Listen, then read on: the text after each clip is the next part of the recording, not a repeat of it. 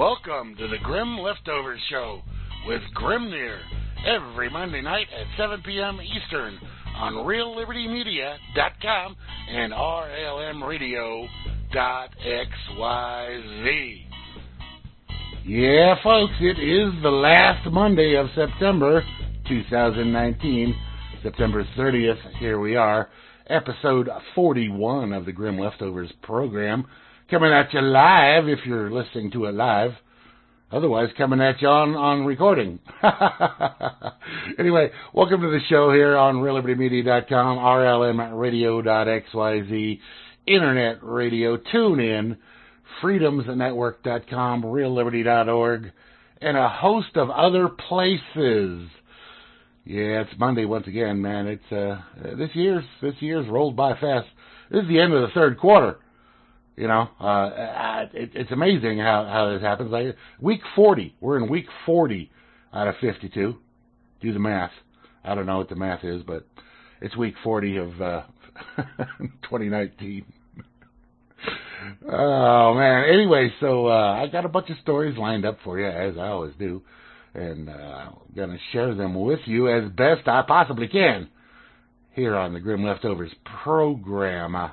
I am Grimnir, in case you were wondering who who the hell's yakking at you. Yeah, it's just me. Uh, all sounds like a pre. Well, the intro is well, the uh, yeah, that is a pre-recorded intro. Sock Puppet over here in the chat pointing out to me that it sounded like a pre-recorded intro. Yes, indeed. yeah. Anyway, so uh, let me say hi and howdy to the folks over here in the chat that I just mentioned in the chat, because uh, we got a group group of folks here. We always got a nice group of folks hanging out here in uh, the chat room on uh, Real Liberty Media. It's actually on irc.freenode.net. So come on over to irc.freenode if you uh, know how to do such a thing. If not, you don't really need to know how. If you just get on reallibertymedia.com and click the little pop-up chat deal there, it'll it'll connect you right on in. All you gotta do is make up a name. It don't matter what your name is, but uh, yeah, come on in, come on in, and you can talk to all the great folks over here, the bots and bodies, uh, uh, such as Barman. Yeah, he's one of the bots. We got Beetle and Cowboy Tech, myself, and uh, the Moose Girl, uh, Mr. Asmo and Chalcedony. Echelon Traplord is saying, uh, can't get the site to play. Oh, well, um, I can't give you a, I can't give you a link at the moment. Somebody else to help you out there. I assume. Um, I don't know why. I don't know why some people can't get that thing to play. It, it plays for everybody. We got Echelon and Graham Z. We got the Java Doctor and Hansel, aka Jay Dreda. The Beastermeister Brow, also known as Woodman. We have Prince and Kate and Rob Works and his mighty bubbler. We got Trust No One and Vanna White. Yeah, she's a bot. She's a bot. Uh, Vinny Tio. I, I, I don't know what that means. Vinny Vinicio. Vin. Eh, whatever. We got the weather dork bot. He'll tell you the weather any time of day. He'll also do Google searches for you if you prefer to search on the Google. We got the Phantom and CC66. Just get a circle line. Circle. She's probably asleep. Wake up, Circle. Um, the cyborg noodle, uh, half body, half bot there, the cyborg noodle. Uh, we, we got the damn Van Meter. Damn Van Meter, what the hell are you doing? We got duh and E, E-Man. That's a new name for me. E-Man. All right. Uh, we got Enfield and Frumpy and Gromit and uh, JJ's over there in Scotland and Kiss. Matt W.J. Mr. Snick. Ponder Gander, another version of Vinny there. Uh, the Pone Sauce and uh, the real, real Donnie Woo. Uh, we got Sock Puppet himself, yes indeed, the smart ass, the holiest of holy Rogers, the Trap Lord, which uh, seems to be a new guy. I still think somehow that's Mike in disguise. I'm not positive there, but it, uh, you know whatever. And we have Zipix, Zipix, Zip X. Hansel doesn't seem to be tuned in yet, but you know he's he's a little slow on the uptake. That Hansel, I don't know why.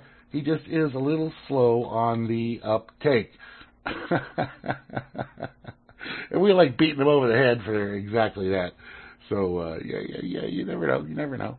Um, anyway, I got all these stories lined up, and um, We're going to start off in one of my favorite spots climate change. Oh, the mighty, dirty ass climate change. Yeah, we're all to die uh, in a short, short while. Yeah, we're all to die in the next 12 years or next 10 years or 8 years. I don't know. It's been going on for a long time, and it's been uh, 7, 8, 10, 12, 15, 20 years for a long time. And it's been well over 20 years since the first initial 20 years we're going to die kind of thing. And there would be no more snow, and all the ice caps would be melted, and all the coastal cities would be flooded and gone. None of it's happened. None of it's happened. And you know what? It's probably not going to. All right. Anyway, we're going to start off on a website known as uh, cnsnews.com here. This is posted on August 27th, 2019, by a guy named Michael Chapman. And he says, or they say over there, U.S. Navy shut down climate change task force. Huh. Huh. Yes, the U.S. Navy shut down its task force, climate change, TFCC, task force climate change. They're a little backwards there. Well, which was established by the Obama in 2009. The closure was quiet and occurred in March, according to Greenwire, and the group's tab on Uh, on the Navy's Energy, Environment, and Climate Change website was removed sometime between March and July. The purpose of the TFCC was to evaluate how climate change affects or could affect naval and national security operations. Retired Navy Rear Admiral John White, who ran the TFCC under Obama from 2012 through 2015, said the shutdown was um, suspicious. it was a very quiet canceling of the task force, he told E&E News. I didn't know about it. No one told me. Usually when you stand down a task force, you want to be able to go in there and declare victory. Yeah, well, how do you declare victory over something that's um, natural and normal, such as climate change? I don't really know that you can declare victory over Mother Earth. It all goes back to the White House, said the Rear Admiral. That's what changed. The White House. Alice Hill, a member of the National Security Council in the Obama administration, indicated the closure of the TFCC has a lot to do with a pattern of climate change denial in President Trump's administration reported Greenwire. Really? Climate change denial? I don't think he d- denies that the climate changes. I'm pretty sure he admits freely that the climate changes. It's just not being caused by you or I. It's consistent with patterns we've seen. Efforts with the title climate change have either been suspended or renamed, said Hill. By not mentioning climate change, we are signaling the events that we're experiencing now, the impacts, are not something that immediately needs to be attended to and planned for. How do you plan for what the Earth is doing in relation to the Sun, or what the Sun is doing in relation to the Earth? How do you attend to the Sun?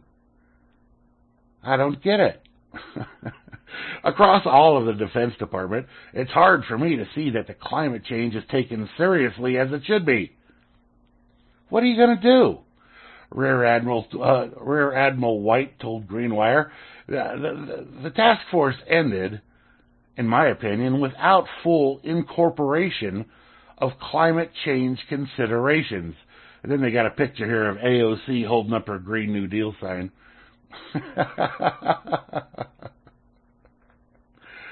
And it says here, CNS newsreader. The liberal media are terrified of the truth, especially when it leads to uncomfortable questions, inconvenient questions about their own leftist worldview. CNS News covers the stories that the liberal media are afraid to touch. It drives the national debate through real, honest journalism, not by misrepresenting or ignoring the facts. CNS News relies on the support of you, their loyal readers. Anyway, it goes on asking for donations and all that kind of happy horseshit. But let me just say this, and, I, and I've said this before on multiple occasions. But how is climate change how is climate change a partisan thing? How is it a leftist versus rightist concept? It's not something that's, that humans are causing. So, uh, and it, even if it were, do, do do people on the left, quote left, not use products that contain oil? Of course they do. Of course they do. So they can jump up and down and complain about it all they want, but they're not actually doing anything to to to stop what they are blaming the climate change upon.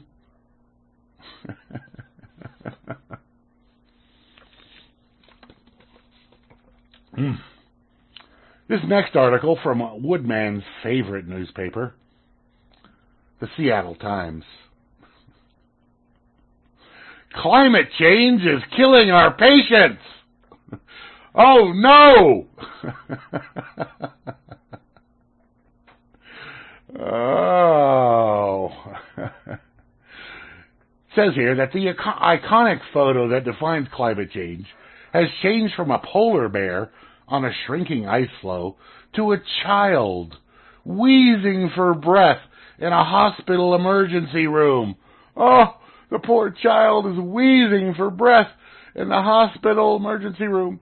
Oh, uh, by the way, this is a fairly old article. This is December 7th of last year. Um, so,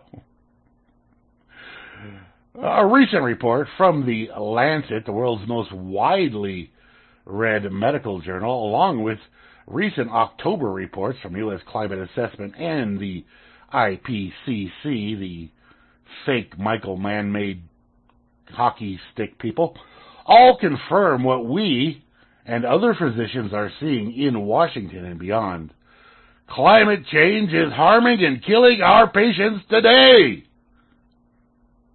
Do you know anybody?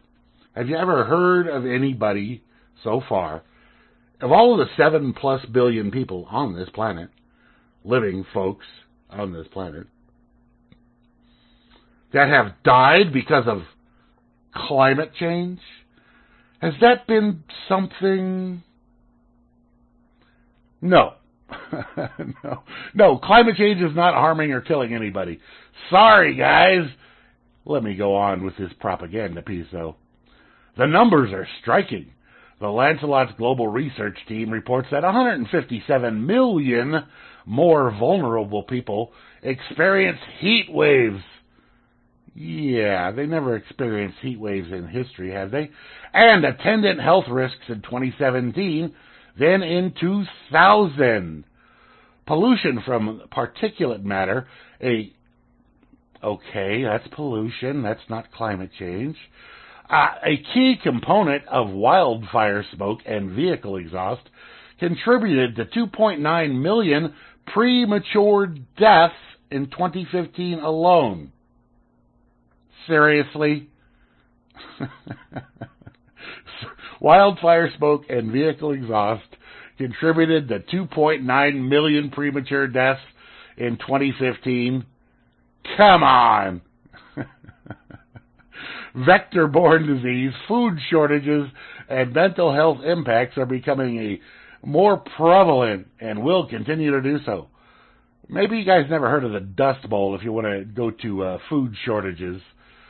Yeah, yeah. Uh, anyway, and yeah, that I think was kind of pre-climate change uh, excitement. The findings also confirm that people who did the least to create the problem, which would be everybody, nobody created the problem, are disproportionately affected by the consequences. So everybody is disproportionately affected because nobody created the quote problem unquote that problem that doesn't exist. The impacts are being felt in our region. Between 1990 and 2010, the U.S. Climate Assessment found that King County saw a 2% increase in heat related hospitalizations. You know, I, I think that's going to come down to more of the uh, the feminization of the of the population uh, than it is to heat relation because uh, take that for what it's worth. I I don't know, but it seems to me uh, people are getting, becoming weaker rather than staying at the, their present strength or getting stronger. So I don't think it's a, a, a heat related situation going on there, guys. You may want to look at it that way, but uh, and a 10% increase in deaths on extreme heat days. Uh-huh. Well, there's no, there's no, they have, they have no links here to any actual data or actual data listed here either, other than them just spewing out numbers of this many more people are dying, and it's all due to you driving around in your SUV. You evil humans. Our emergency room colleagues recount devastating, devastating stories of children coughing and wheezing due to worsening asthma during the smoke pollution of this summer's wildfires. Hmm. Uh, and, uh, and it says, and data support that experience, although there's no data here.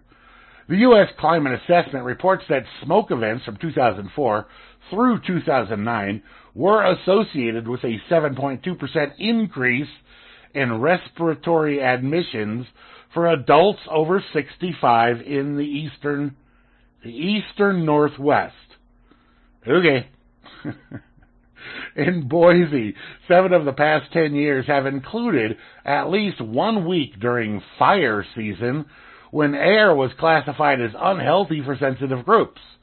Now, of course, declaring air unhealthy for sensitive or not so sensitive groups, including those children, can be modified to meet your agenda. If you want to say suddenly that your your unhealthy conditions, unhealthy, uh, unsafe conditions for breathing uh, Uh, are at this level now rather than that level without reporting that you changed the level, but just saying that we're having more unhealthy days, well, that works really nice for y'all now, doesn't it? As we have all seen, Western Washington has also experienced fire and smoke related health issues in the past couple of years, as they have for the last few centuries, as long as we've been monitoring them. Yes, yes, they've always had fire and smoke going on in an area covered in forests, especially now that you don't let people manage the forests any longer. the good news, the Lancelot confirms that climate change is also the biggest health opportunity of this century. Oh, really? Emerging research on co-benefits actions that both reduce climate change. How do you reduce climate? You can't reduce climate change. And promote health. Finds that renewable energy, cleaner transportation, and smarter urban design can promote benefits of physical activity, clean our air, and improve mental health. Uh, you guys, uh, I think, need to improve your mental health. This is the kind of stuff you're reporting on here. All right. Well, the article goes on talking about more of this specific nonsense. Uh, the Seattle Times is known for being an extremely lefty organization, I guess I would say. Uh, it's it's absolute nonsense. Every every word in this entire article is just absolute propagandic nonsense, and uh, I, I I I don't know how they get away with printing this kind of stuff. And and of course, um, there's, like I said, no supporting data whatsoever uh, to, to say that this is what happened there, and that's what caused this, and climate change never happened. Climate change never happened until until SUVs were created.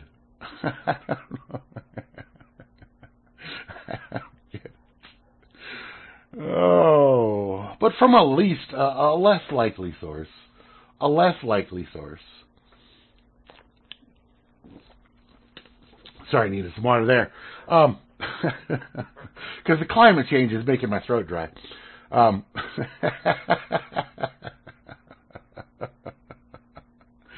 oh God. From a less likely source, I'll post it up on DCDirtyLaundry.com on September 1st.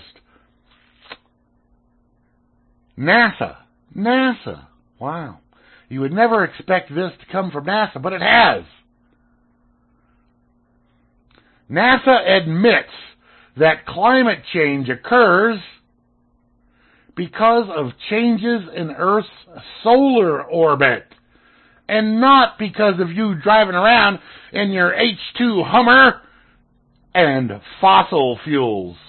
Which again, uh, the, the term fossil fuels has never been a term I've agreed with because I don't think they're that you're uh, driving around on dinosaur juice.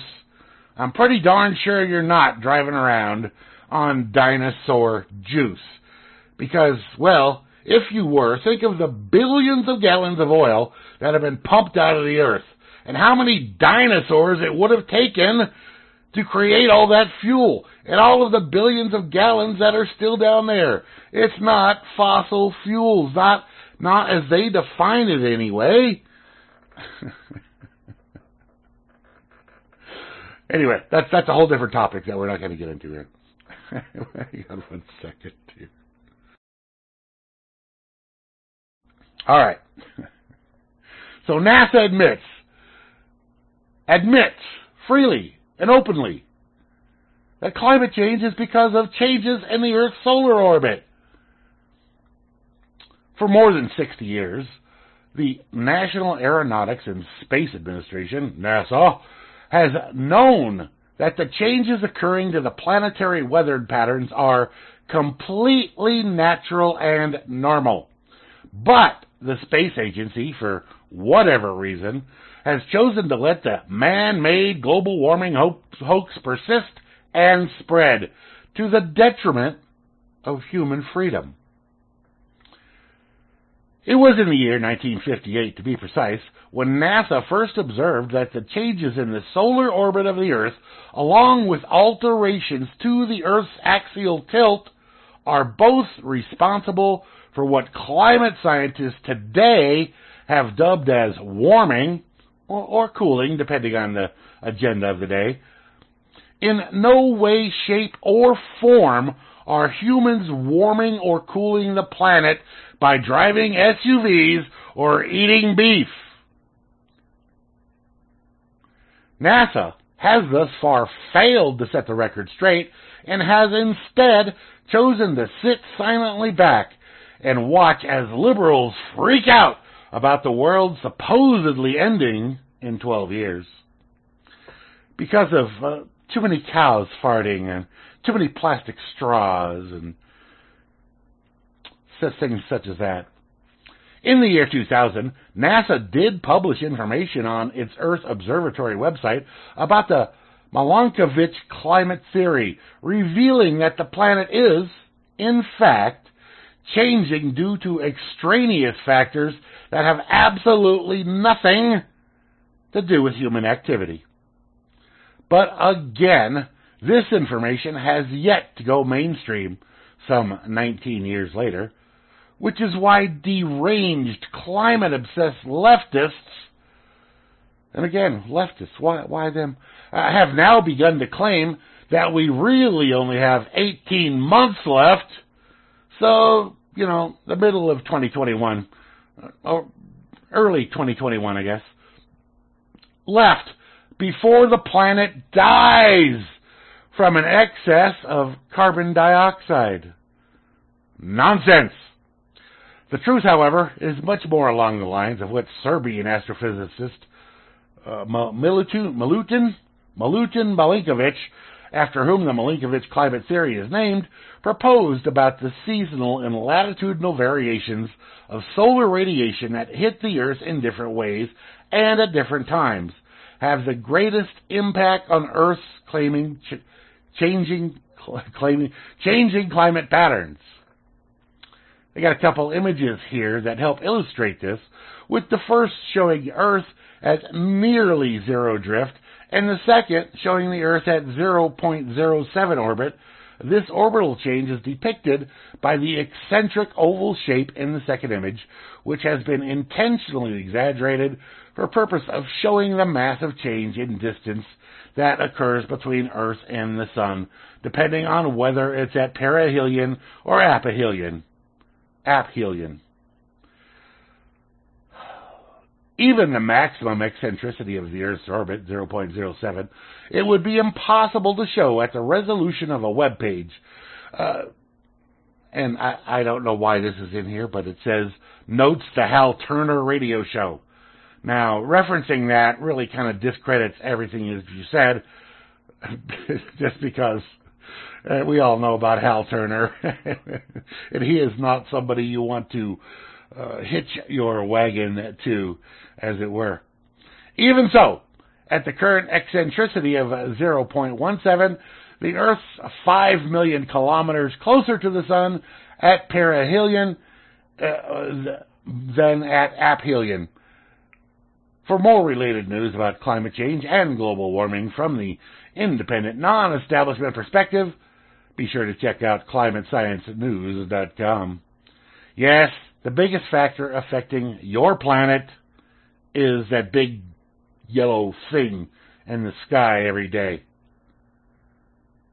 As for Earth's ob- obliquity or its change in axial tilt, uh, these two images below, Robert Simmon NASA, shows uh, the degree to which the Earth can shift on both axes and its rotational orientation.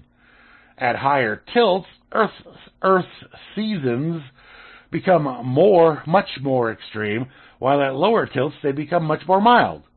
A similar situation exists for Earth's rotational axis, which, depending on which hemisphere is pointed at the Sun during perihelion, it can greatly impact the seasonal extremes between the two hemispheres and it comes down to I don't know 24 degrees or so, which is a pretty good. Uh, it's a pretty good frickin' tilt. Uh, based on the different variables, Milankovitch was able to come up with a comprehensive mathematical model that is able to compute surface temperatures on Earth going way back in time, and the conclusion is simple.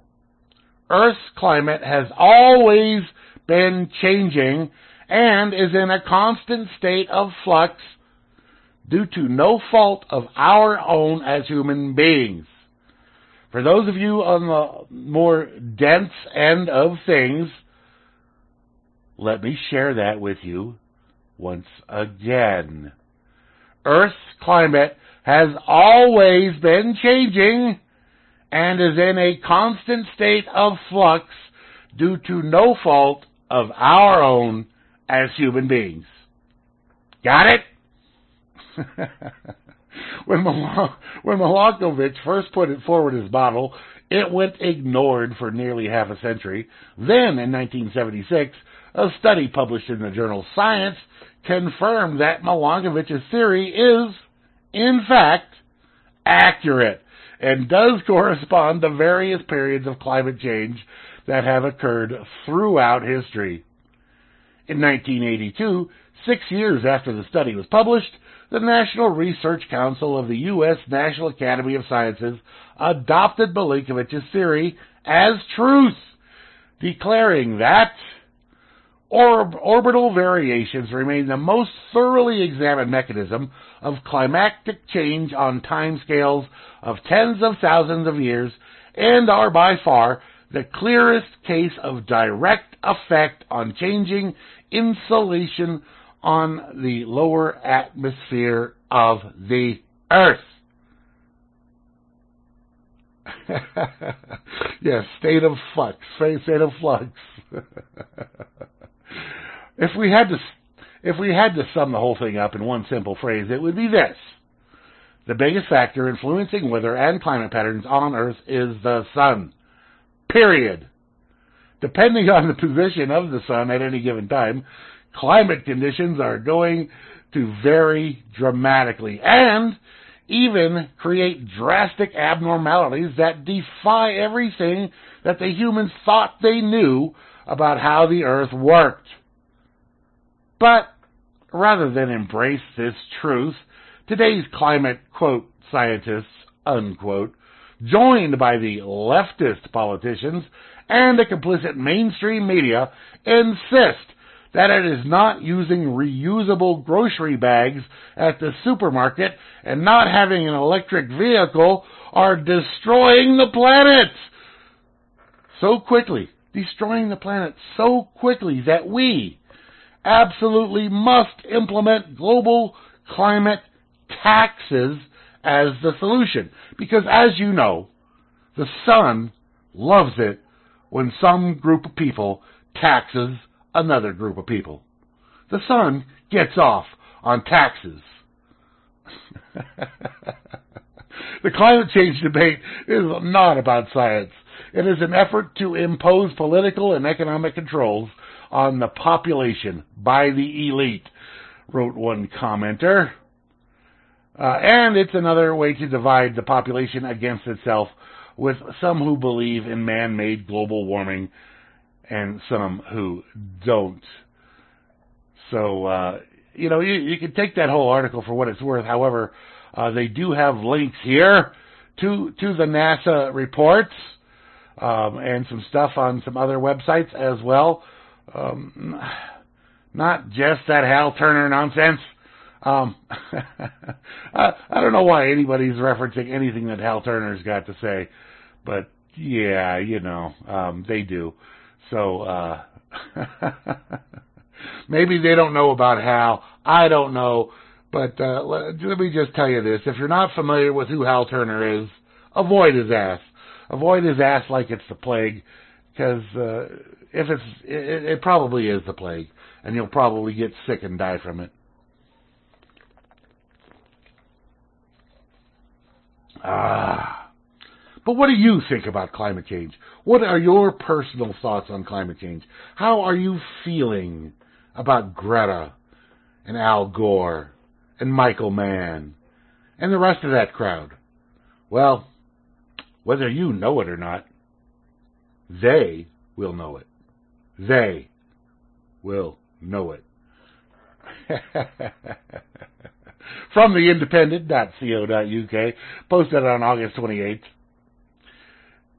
Tech giants want to read our thoughts, and the implications are frightening.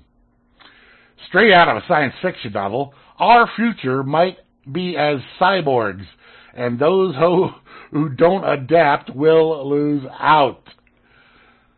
Not content with monitoring almost everything you do online, Facebook now wants to read your mind as well. The social media giant recently announced a breakthrough in its plan to create a device that reads people's brain waves to allow them to type just by thinking. And Elon Musk wants to go even further. One of the Tesla boss's other companies, Neuralink, is developing a brain implant to connect people's minds directly to your computer. Musk admits that he takes inspiration from science fiction and that he wants to make sure that humans can keep up with artificial intelligence. He seems to have the missed the part of the sci-fi that acts as a warning for the imp- implications of technology. Yeah, yeah, yeah. My, uh, Elon, um, 1984 was not meant as an instruction manual. oh, these mind reading systems could affect our pri- could uh, would affect our privacy, security, identity, equality, and personal safety.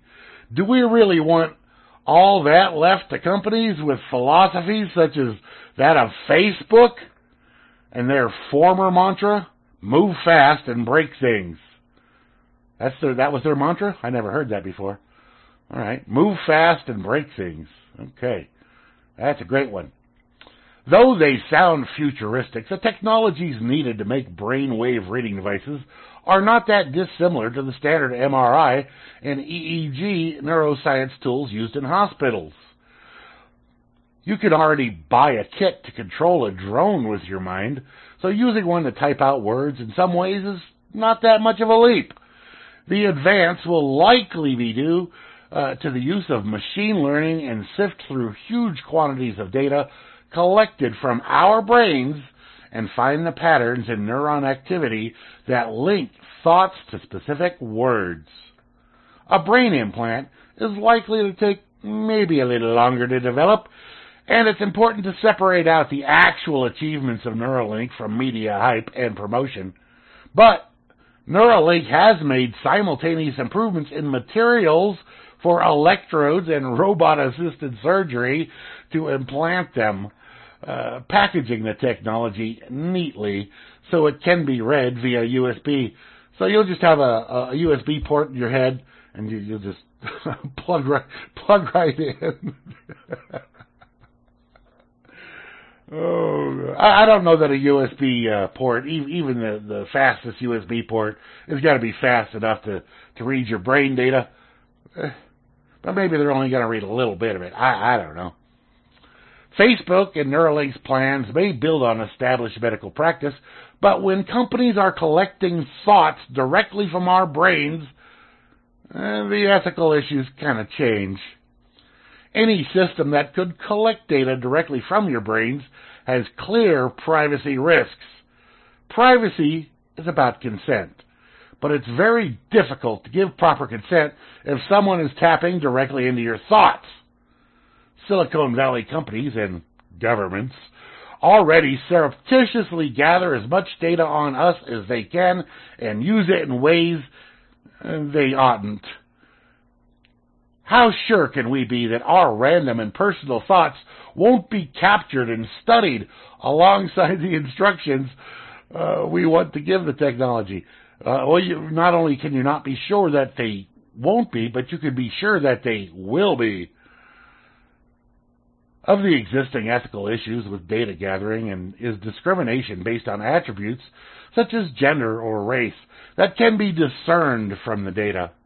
Providing a window into people's minds could make it easier to determine other things that might, from the basis of prejudice, such as sexuality or political ideology, or even different ways of thinking that might include things like autism.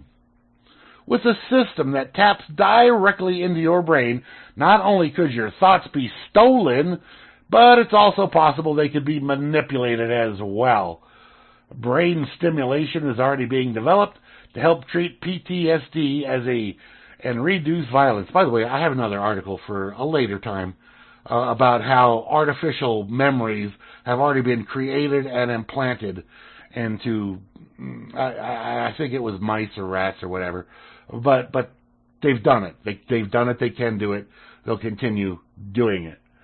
There are even sensational claims that can be used uh, to upload knowledge directly, just like into the film uh, The Matrix. As Hal often says, the Matrix is not a movie. The Matrix is not a, movie. so yeah, um, you, you don't want you don't want these guys tapping directly into your brain. That's all I know, and I, I don't care how wonderful or fun it sounds, uh, because it does sound kind of like fun to be able to do some of that stuff automatically. Uh, just thinking about stuff or whatever, but uh yeah, no, no. no, you don't want that. All right, next from TechDirt.com, posted August 30th here by Glyn Moody from the uh, Sorry About That department. Whoops, our bad not really their bad. I, I think it was all intentional, but here you go. You know that mobile phone tracking data you you used as as evidence in over 10,000 court cases? Turns out, well, it was wrong. Some of it was wrong. A lot of it was wrong.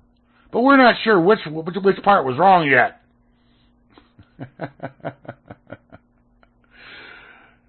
As many people have pointed out, our mobile phones are the perfect surveillance device.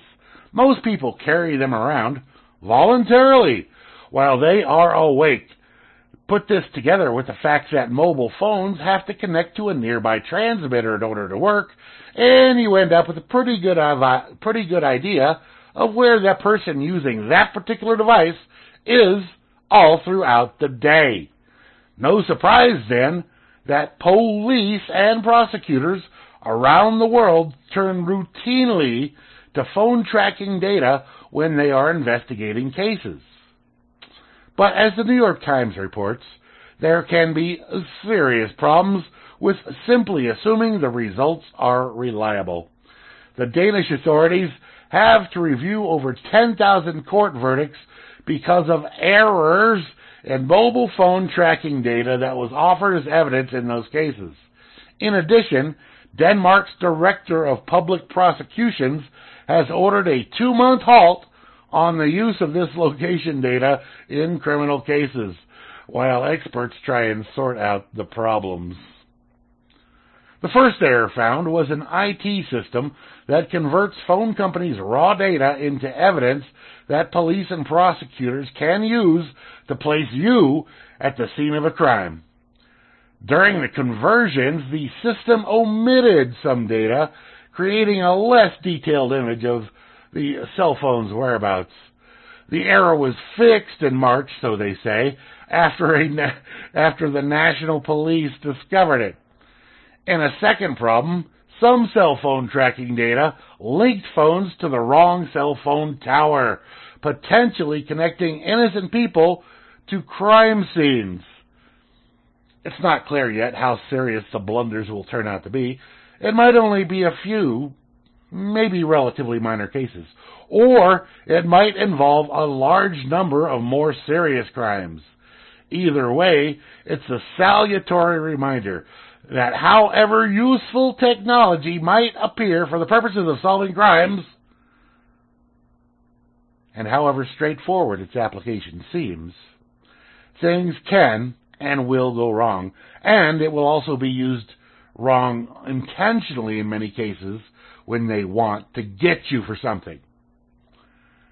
There's another approach that some people tend to view as infallible, the use of DNA sequencing technique to identify suspects uh, from material left at the scene of the crime. DNA is undoubtedly a powerful way of pulling information from tiny amounts of material. But, and this is a big but, it's a Bertha-sized but, there are a number of ways in which it can be, uh, it can mislead badly. The same applies to mobile phone location data as the Danish experience uh, usefully underlines. So um, they they put all this crap out there, and and they don't even look for exact matches as far as like DNA or fingerprints go. Uh, they get like a certain amount of points match. And They say that's close enough to say this this is you know perfect data when it's absolutely not. So what if you're just walking down the road, and and you know as you walk down the road these days, they got them uh, security cameras everywhere, taking pictures of who's there walking by, or who's at a at a at a counter pointing a gun at a clerk saying, "Give me all your money." Posted on Reuters.com here on September 2nd, 2019, by Josh Horowitz. Chinese face swapping app goes viral. Sparks privacy concerns. Yeah, privacy is not the only concern. Uh, a new Chinese app that lets users swap their faces with celebrity sports stars or anyone else in a video clip racked up millions of downloads on the weekend, but swiftly drew fire over privacy issues. The app's surge in popularity and sudden backlash from some users highlights how artificial intelligence technologies bring about the new concerns surrounding identity verifications. Zao was uploaded to the Chinese iOS App Store on Friday and immediately went viral. According to a post from the app makers on China's Twitter-like Weibo, uh, Zao's servers nearly crashed due to the surge in traffic. According to the App Annie, a firm that tracks app downloads all over the world, Zao was the most downloaded free app in China's iOS App Store as of September 1st. Consumers sign up for Zao with their phone numbers and upload images of their face using photographs taken with their smartphone. They can then choose from a range of videos of celebrities to superimpose their face and share videos with their friends. In addition to Chinese celebrities, you could look like uh, Leonardo, Leonardo DiCaprio or Marilyn Monroe. Okay, I, I don't care about any of that. You want to look like a celebrity, have fun time making a video, put your head on on on on Arnold Schwarzenegger's body. I don't know what the hell you want to do. My concern is the opposite. That somebody takes your face, puts it on that of somebody doing something that you they shouldn't ought to be doing, and uses that as evidence against you to do bad things to you. That would be my concern.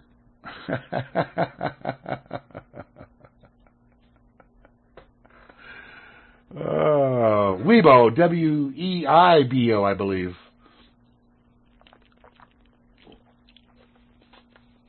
All right, all right. Do you trust the government? Do you think the government is telling you the truth about, well, anything? Do you think, do you believe that there are unidentified flying objects visiting this planet from time to time? Do you think the government's telling you the truth about those, if indeed you do believe that they are? I'm pretty positive they are. I, I matter of fact, am positive that they are.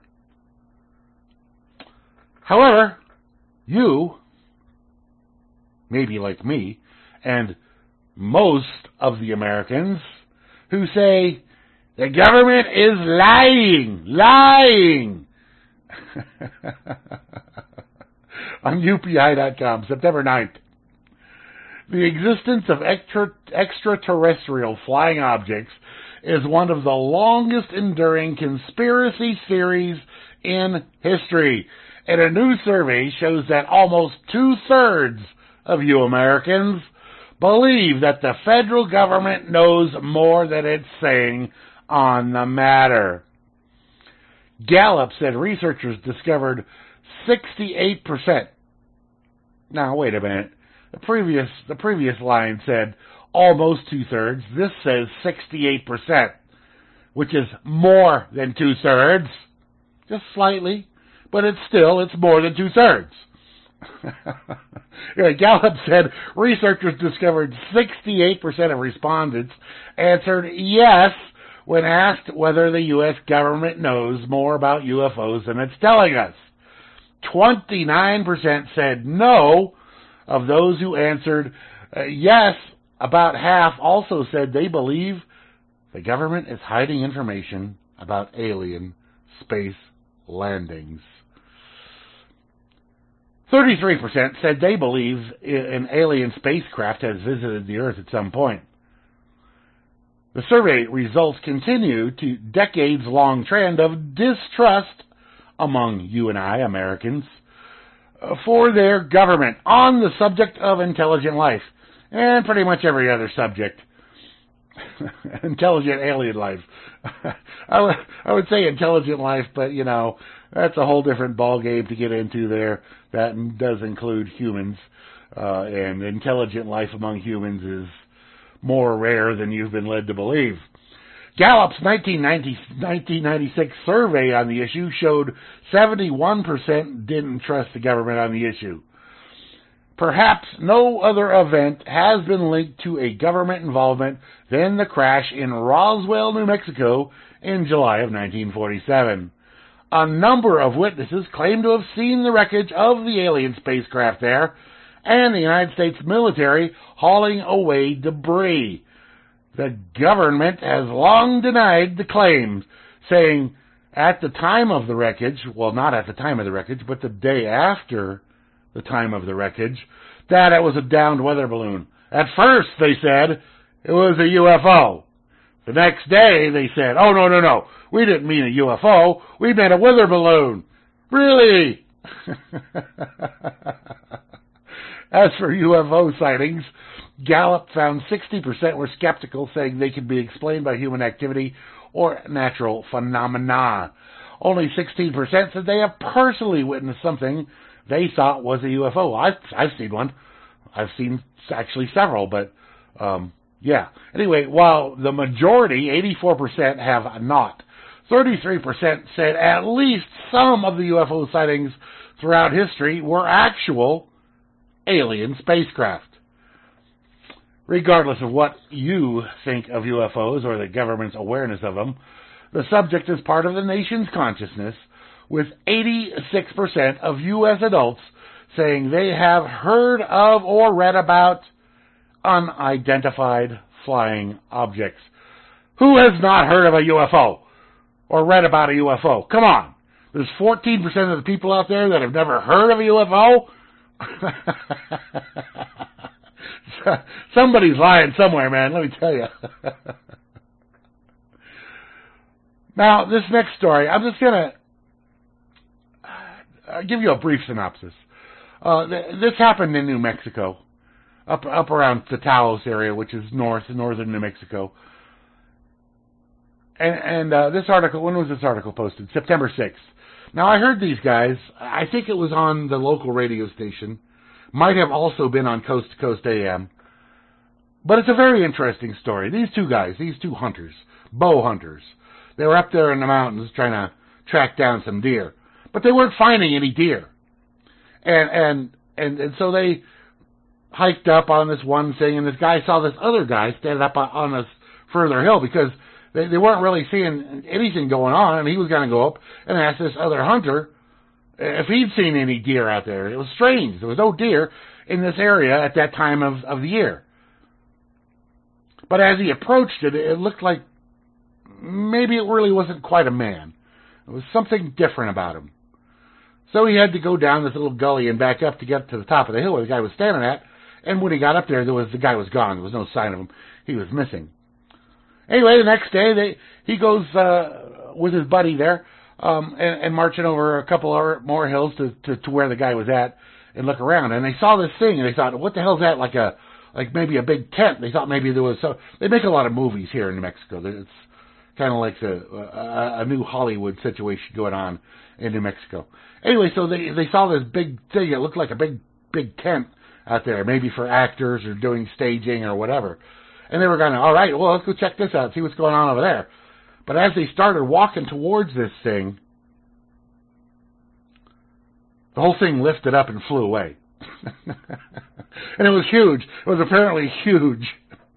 and and it didn't just like fly away. It, it came up off the ground and then poof, it was gone. Uh, I'll, I'm going to let you guys read the article for yourself, but it's very interesting. Uh, I, the, the, the hunters' names are Josh Brinkley and Daniel Lucero. Lucero.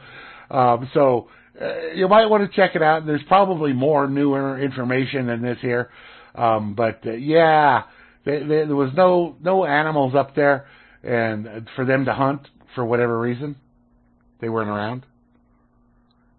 Strange looking creatures standing up on on on top of hills, um, big old production tents flying away like magic into the sky. I believe the guys. I believe they saw what they saw. These guys are not UFO guys. They don't believe in UFOs. At least they didn't. At least they say they didn't anyway. So uh, yeah, check that out. It's uh, uh, quite the interesting story, and, I think you'll get more out of reading it to yourself uh, than uh, than, than you will for me. That's on taosnews.com. So, uh, yeah. All right. Next story. Something y'all know about, or at least you should know about. Maybe all you don't realize it, but it's here and it's true.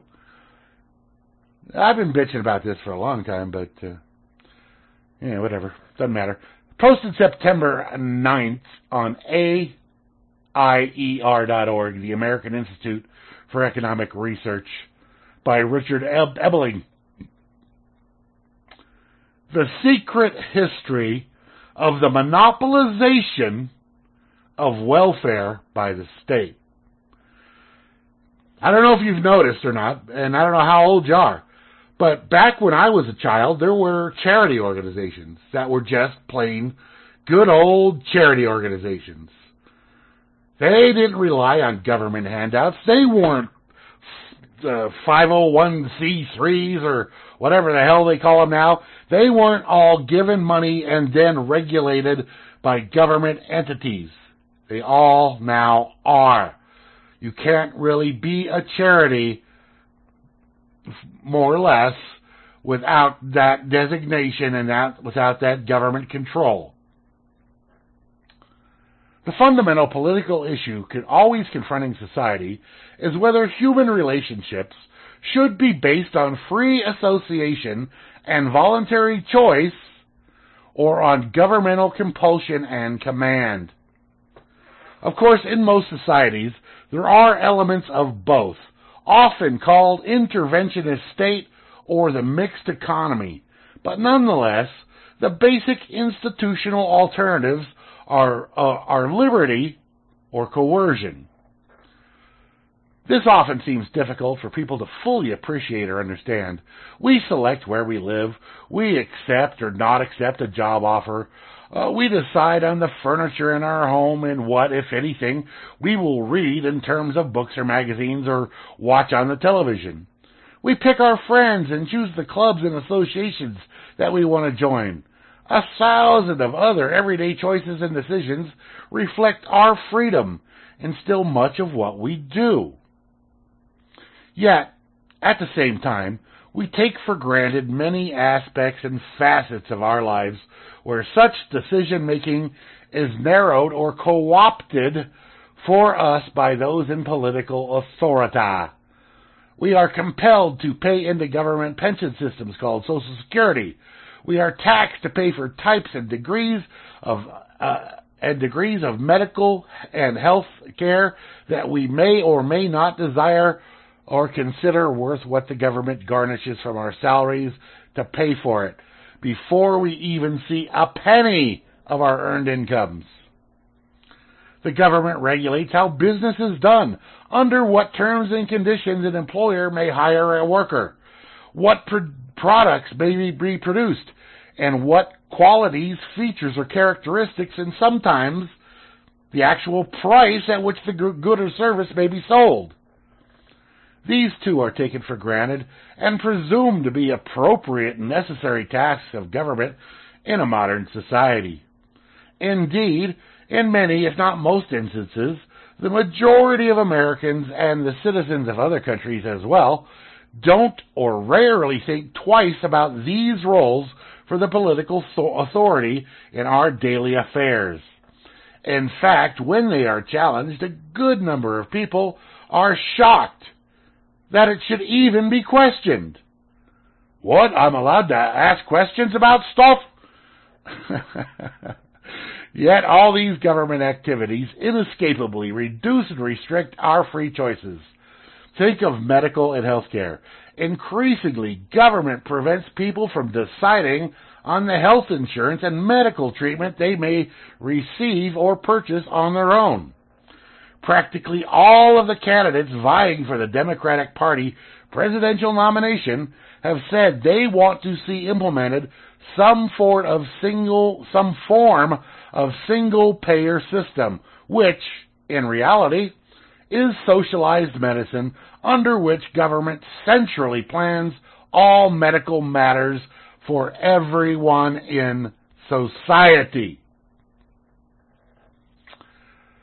When friends or freedom raise serious questions about this, including government being handed control over life and death decisions for us all, uh, in terms of the type and duration of medical treatment, they are often scoffed at.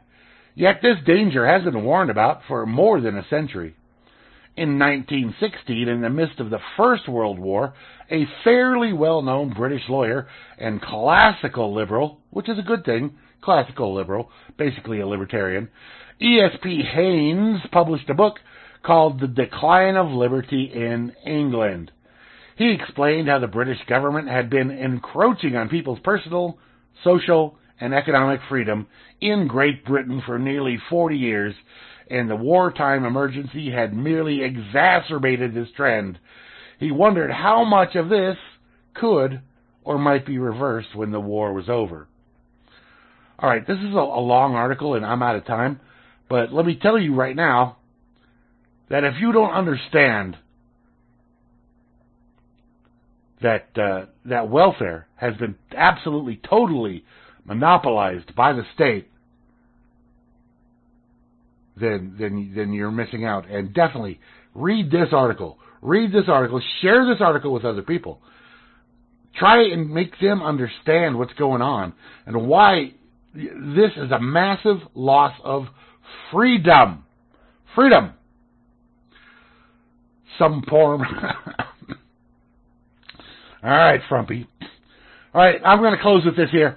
Uh, I know I'm out of, over my time already, but Sock Puppet asked me earlier about this, and I already had this loaded up for my uh, for my show. So I'll go ahead and just give you the uh, quick bullet points here. Five steps to winterize your vegetable garden.